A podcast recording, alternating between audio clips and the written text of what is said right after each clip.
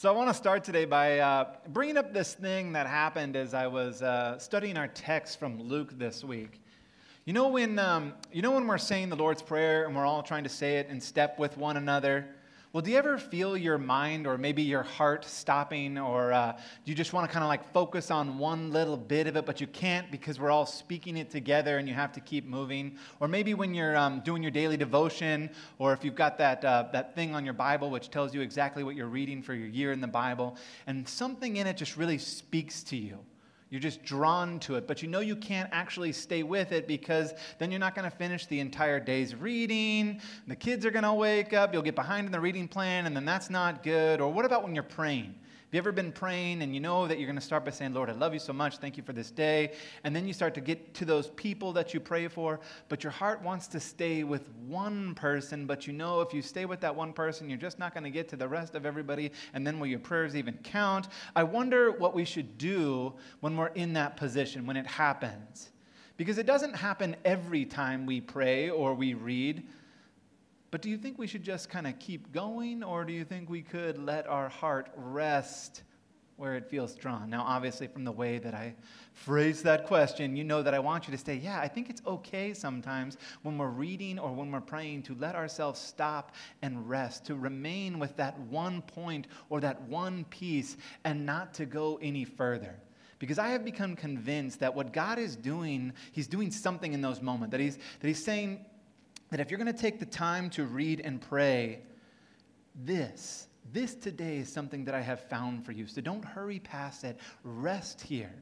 Let this little like uh, bud shoot forth from the ground, and let's just have this special opportunity where you focus on this one word from me, or if you're praying, that you just bend your ear for me on this one thing, because He'll allow it. And I want you to give yourself permission this week that if that happens, if you find yourself reading the Bible or you find yourself praying and something across, comes across and your heart is moved, I want you to stay there with it.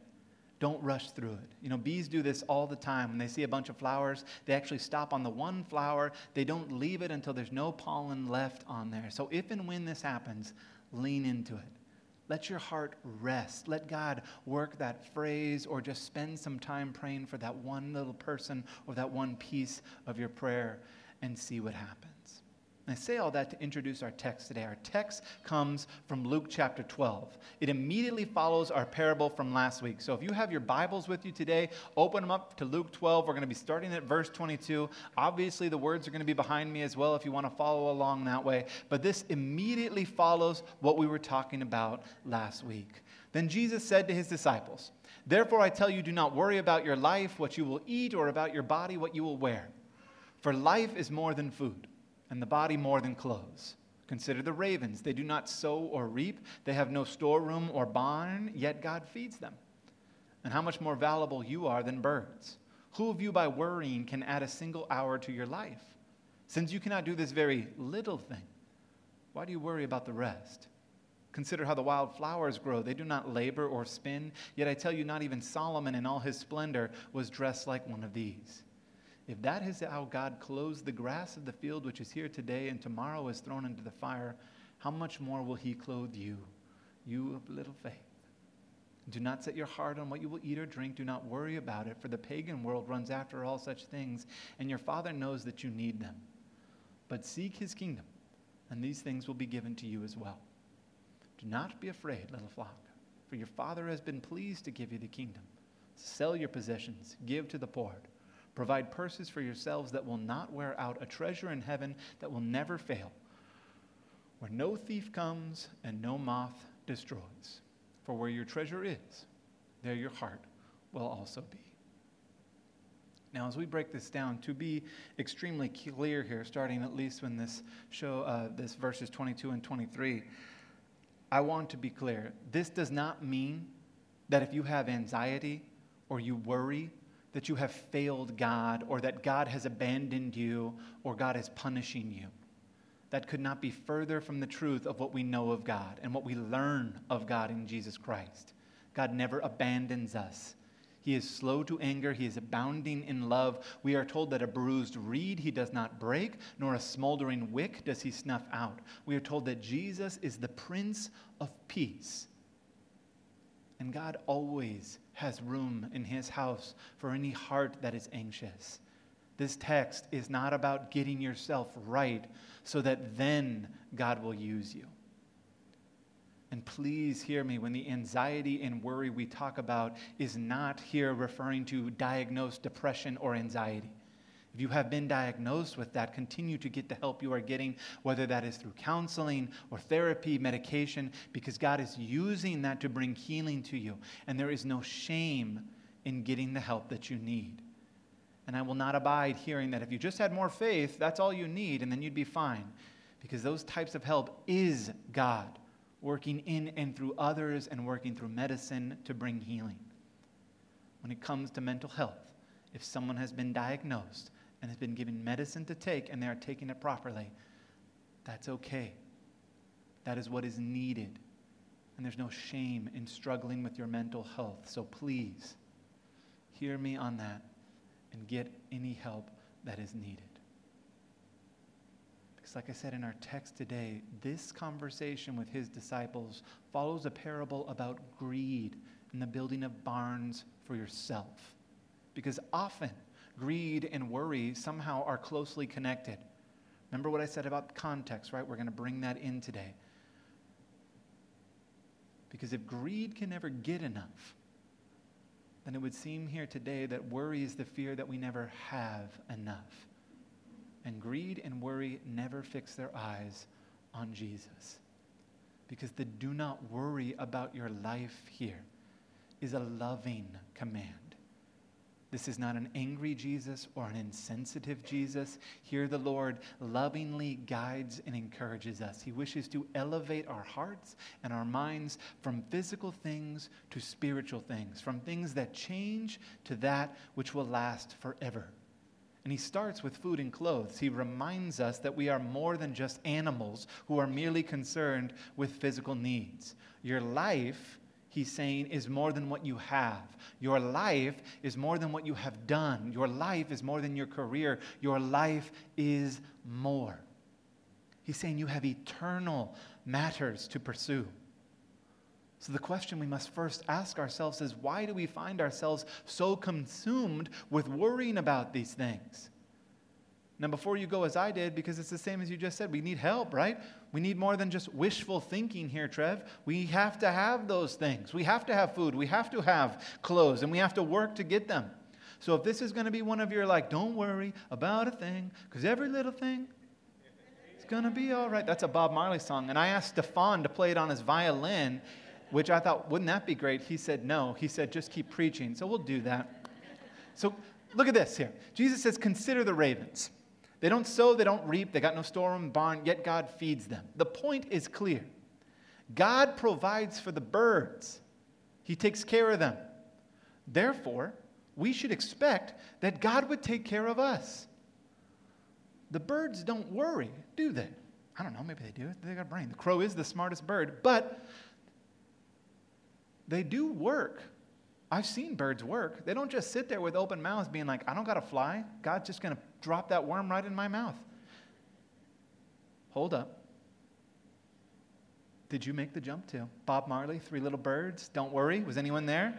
Because that is not what I was talking about when I said, let your heart rest there, miss. No, we are not applauding that. Thumbs down. We are pushing on. Now, the meaning Jesus is getting here is that when we let worry have this power over us, when the worry and the concern over the material things of life become unhealthy, we have lost the truth. You have forgotten your value to God. Because that kind of worry, the worry about things, is rooted in a misunderstanding of how much God values you. Because when we have put the having of possessions and the way we look, the type of food we eat, in a higher priority than our eternal purpose, man, we have lost sight of how much God loves us and how He cares for us. We have, we have become concerned with the things of this world. It's like looking at a reflection in a pond and mistaking it for the stars in the sky, thinking that these things are so great, but what are they really? And you have to remember here in the context, he's not speaking to the poor, he's speaking to those who follow him. He is inviting those who follow him to move past a type of living life that is constantly worrying because it isn't sure if it has enough. He is speaking to those who will be tempted to think that they aren't satisfied, that there are great things out there. And I've worked hard for them. And I need to treasure them, value them, because it feels good when I have it. He is gently warning us against being so concerned about that. So I love how he just switches gears suddenly from birds to the very life you live. He drives the point home by saying, You could worry all you want, but it won't add one hour to your life because worrying accomplishes nothing. We add nothing to our lives by worrying. In fact, I might go so far as saying that there are many great sins worse than worry, but there seems to be none that are as self defeating and useless as worry would be. And I think he looks right at the disciples and he says this. He tells them about the ravens. He tells them that they can't even add an hour of their life by worrying, and they still just aren't getting it. So he then looks straight down and he says, Look at the grass and the wildflowers. God even is clothing the grass. So why will you not put your trust, your confidence in the power and care of God? But again, understanding that metaphor. If God cares for the flowers, and the flowers only had sun every day with no rain, no water, they would probably die very quickly. He is inviting you to a real life, a life that will have struggles, but is moving you past being so concerned with worrying about what that life will look like and looking bigger eternally. And then he says, Do not set your heart on what you will eat or drink. Do not worry about it. And it was here, in that do not worry about it, second line right in the middle there, that I stayed for most of the week, that my heart was drawn to, that I just could not get past. Because the NIV here, which is what we use, the translation, says don't worry about it. The NRSV has don't keep worrying. Others have don't be in suspense. And then I was like, be in suspense? What's going on there? So I looked at the ancient Greek word, it's meteorizomai. Meteor being the root word there. The original text is not easy to explain, for this word right there that they say don't worry about it, this meteorizomai, is not found anywhere else it appears to have something to do with meteors. So technically, it should say, Neither ye be of meteoric mind, which no one says that. I don't even know, I've never heard that. Has anyone ever heard that? Don't be so meteoric in your mind. No. But the sense here is that don't hang in suspense as meteors do in the air. Not certain whether they're going to fall or hang, they just kind of hover there. And that was the key. Don't hover between trust and worry. And I spent most of my week thinking about that, about not hovering between trust and worry. See, I let my heart hover way too often, hover right there in between worry and trust. And it's in that hovering where more often than not, I give in to worry. And then I make a little plan for about 15 minutes or whatever I do, I calm down. And then I just slightly move back to that hovering place I'm still worried about it, but, you know, I made my plan. I'm sure it'll work out. Just kind of managing my worry. And it can be very hard to move on from worry, especially when we like to keep it so close. It's almost like worry has become a, a drug. We're addicted to worrying. We're allowing worry to slowly kill us but we still want more of it. I still find myself tuning in to hear how bad is it going to be today? Still hold on to those memories the shame, the sin. I try to manage it, but I don't want it to kind of. I hover. And I don't know about you, but all week long I told God, I am tired of hovering here. I am tired of trying to do everything myself, about worrying is it going to be another pandemic? Am I going to lose another loved one? Is there going to be a mistake that I make at my job? Is my kid going to do something wrong? I just hover, worried and stressed and afraid, but of course still functioning because we all got to function and think it's fine, it's fine. This is just how it is now. Hovering. When there is this invitation to not hover, but to trust, where all I have to do is sit and He will be there where all I have to do is receive what He alone gives, where all I have to do is surrender and believe that what God is saying about Himself, what God has said about me, is true and is unchangeable. Because a lot of times, trusting comes down to this choice that I have to make every day, not just some feeling. Because Scripture is clear God is good, God changes us. God is kind enough to be patient with us. He is strong enough to save us. He is our defender. He is our Savior. He keeps our heart. Stop hovering and trust. He's saying, don't let worry have the run of the house. But when it creeps in and starts knocking at our door, say, you know what, worry, I'm not looking for you. I'm seeking something else now. When the worry comes, we close our eyes and say, Lord, my heart is yours. Because whether I trust you or I'm filled with worry, you don't walk away from me. You have given me your name. I am yours. So fill me, Father, with your word. Your word that splits seas, your word that sets captives free, your life, your word that shines a light so bright in my life that darkness doesn't overcome. We see this and I ask, why? Why do we hover so much when we could actively seek the kingdom? When we could walk in his ways? And I have become convinced that the kingdom of God is to ask God to tear down everything to lay down these things of this world and to tell him, Take this kingdom that I have made and just cast it into the sea. Let your spirit, your word rule in my life, because that is the only way that we combat worry. We take our worry and all of the things that are concerning us and we put them up against the word of God and ask, What remains? Because when we seek the kingdom of God, we are going back to his heart, to how it was before we became so obsessed with going our own way, seeking things that were not of his kingdom, forgetting somewhere along the way to love God and love neighbor, becoming more concerned with what? Politics, nice things, ourselves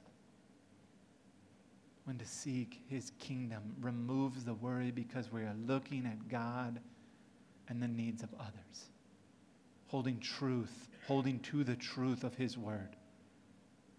And loving, right? That's what he said you will be known by. You will be known by the way that you love when it comes to following me. He contrasts the lives very clearly. There are those who seek after the things of this world, and there are those who will seek the kingdom things. Do not hover. He knows we can't remove worry, but He does invite us with something to replace worry a concern for the kingdom of God to choose to seek first the kingdom of God every day as we follow Jesus. So Jesus closes very nicely and says, Don't be afraid, little flock, for your Father has been pleased to give you the kingdom. I like little flock. I like that he's our shepherd. But one of the best subtle lines in all of Scripture is right here, right in front of us. Your Father not just Jesus' Father. Doesn't call him God here, he calls him your Father. Your Father. And I want to bring the band back up here because as they lead us in this next song, remember the choice. You can let your treasure be the things of this world. Or Jesus invites you to just give them away. Experience a treasure and a way of life where his heart is your refuge. Where your refuge becomes the very heart of God rather than the things and circumstances that you find yourself in currently. Because when your treasure,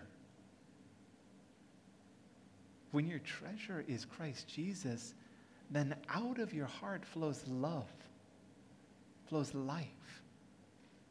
Instead of filling our heart with the things of this world and hoarding, he invites us to open and give.